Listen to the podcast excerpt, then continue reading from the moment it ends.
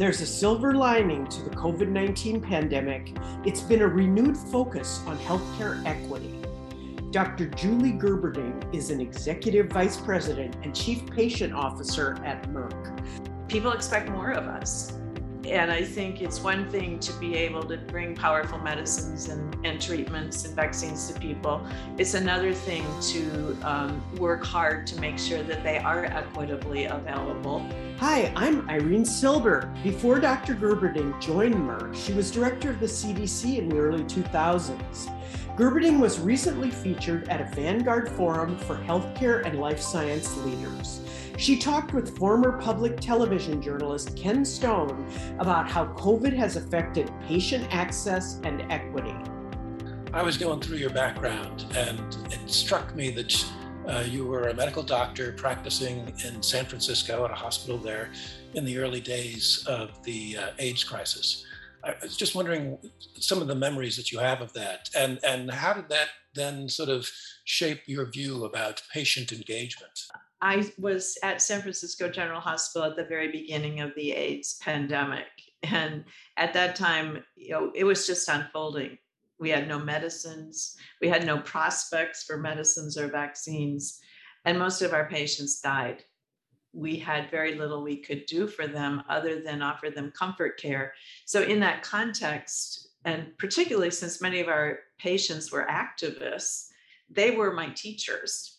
I really learned the art of medicine by interacting with them and really listening to what they needed and what their broader social determinants of health required would um, contribute to their overall best possible well-being under those circumstances. So i think that became embedded in me as the principle of how the art and science of medicine should be practiced. You listen to the patients. They're often smarter than you are and you think about how you can co-create good solutions. So i think it really has been in my heart ever since that point in time. It, at the time uh, gays were absolutely the marginalized population. Um, I think we almost forget uh, how much our views have changed over the last 40 years. Uh, but talk a little bit about uh, what is it like to, for as the medical establishment, to be reaching out and perhaps learning from people that you haven't paid attention to before. You know, it is. Um, a, a, personal maturation process because we all have hidden biases and discomforts that we may not be aware of. I think in that context, in AIDS, um, the stigma around the gay AIDS was amplified because that disease really brings together a whole set of the things that make people most anxious sexuality, uh, morality, mortality, and they were all kind of bundled up into this very complex set of social issues. But you know if you fast forward to where we are today in covid um, the circumstances have changed and our society has evolved in some ways but we're still dealing with incredible stigma. Think about the violence against asians that is being experienced in many parts of the world including in the us um, think about the fear of cont- contamination, the reluctance that people have to be in places where someone may not be vaccinated or may not be properly protected. So we really have not fully evolved a we're all in this boat together mentality. And I wish we had more of that because the polarization is certainly making it difficult for us to contain the pandemic, but also to feel like we're doing the best we can for serving the needs of the people who are in the disenfranchised groups. Your term at CDC uh, was in the early 2000s. It was certainly polarized then.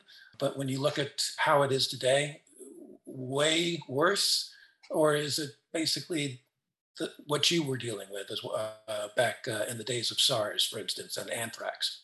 But you know, we, certainly live in a very diverse society, and there are parties and polarization and politics at all times.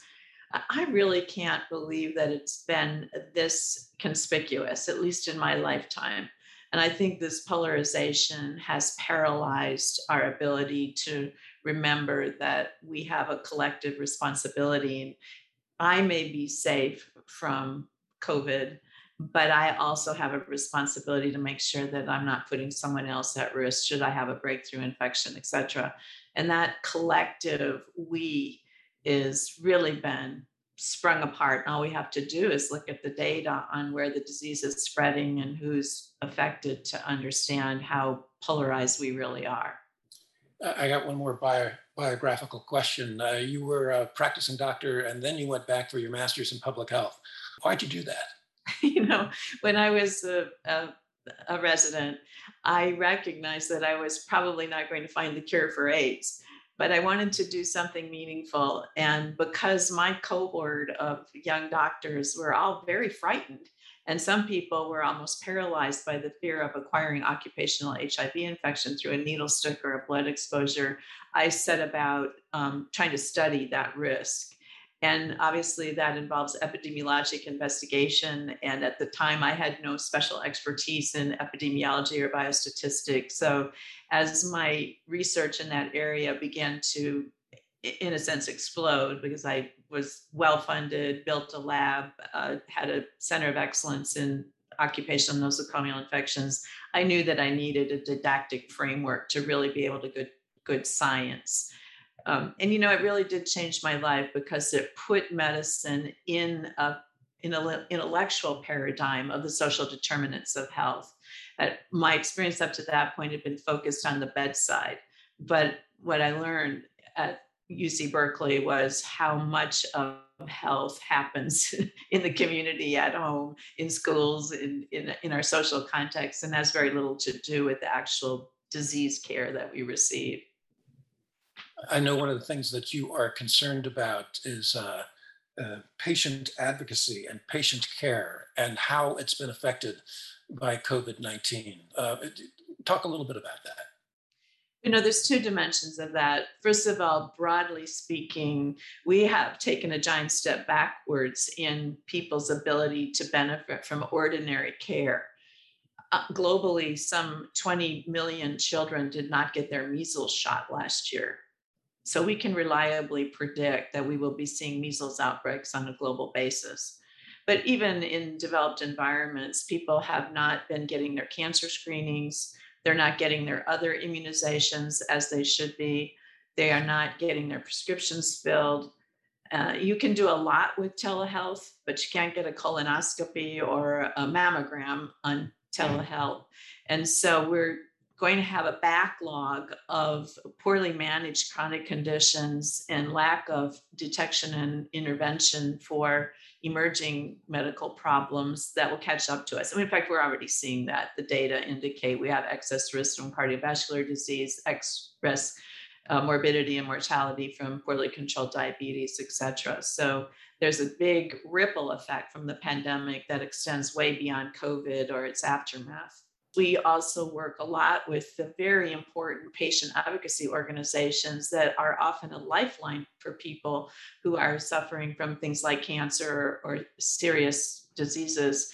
And the organizations that do this kind of work can't maintain their funding stream because they can't participate in their fundraising activities, their marathons, their galas, the kinds of mm-hmm. things that we try to support so that we can make sure that these really important frontline organizations have the resources they need to provide the surround sound of services, as well as the awareness and support um, for getting people into care and helping them participate in clinical trials, et cetera.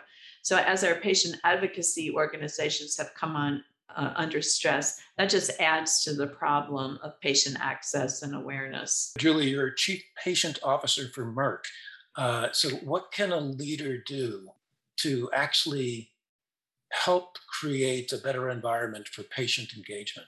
As a leader, what can they do to make that a primary goal?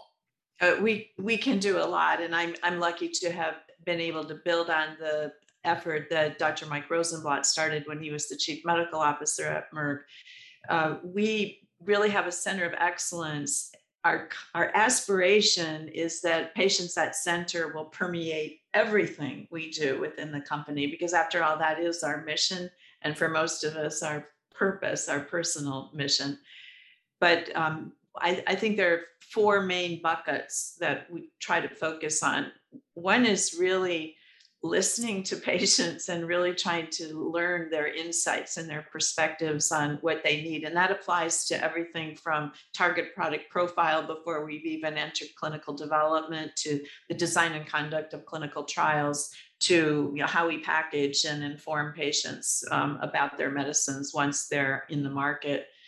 We also emphasize as a second layer of this um, the patient experience. Like, what's it like to need something from Merck, uh, find a piece of information, get help, find a clinical trial. How can we really make it easier for patients to understand their situation and get help that they need from us or whoever they need help from? The third layer really is advocacy. Um, if you step back and think about it, there's a great deal of alignment between the biopharmaceutical space and what patients and their advocates and caretakers want. And that leads me to really the fourth and obvious dimension of all of this, which is affordable access and uptake of medicines and vaccines where they're needed, and especially in the disenfranchised populations of people who need them most. So, those four areas really frame what my team is concentrating on uh, but I think it also reflects pretty much what we are working toward across the industry. And of course, the new FDA emphasis on patient focused drug development has opened up some incredible opportunities to take this to the next level. Uh, we still have a lot to learn, and we are needing to continue to listen and work collaboratively with our patients and their caretakers. But I'm really impressed that even in a relatively short period of time, we've made a lot of progress. Today, we can have conversations about eliminating cervical cancer. So, you know, that to me is the sort of underpinning of the entire biopharmaceutical space. But I also agree in the context of ESG, um, people expect more of us and I think it's one thing to be able to bring powerful medicines and, and treatments and vaccines to people. It's another thing to um, work hard to make sure that they are equitably available.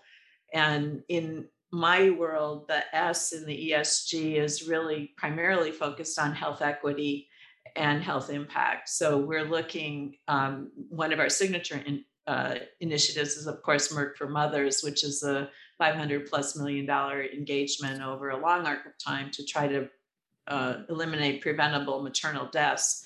But that leads into a whole set of other issues in the ESG continuum because that involves inclusion, the diversity of the people that are doing the work, the diversity of the people who are supplying the materials and the supply chains that are necessary to accomplish these kinds of activities and certainly a sensibility about environmental sustainability and how what we're doing really does impact our communities and the planet. I, I think it's kind of an exploratory process, but really beginning to understand the relationship between the E, S, and G really creates a lot more innovation on the edge of those dimensions. And when you can find a place where you're bringing them all together, it's really exciting and I think a, a, really important part of the value we can create for our business, but also for the societies in which we work. That was Dr. Julie Gerberding, former head of the CDC and currently the chief patient officer at Merck, speaking with Ken Stone. Real Leadership podcasts are just one of the membership benefits of the Vanguard Network, which organizes events, publishes content, and connects C suite leaders. Our mission is building high performance leadership. If you'd like more information about us, please visit our website at thevanguardnetwork.com. I'm Irene Silber. Thanks for listening.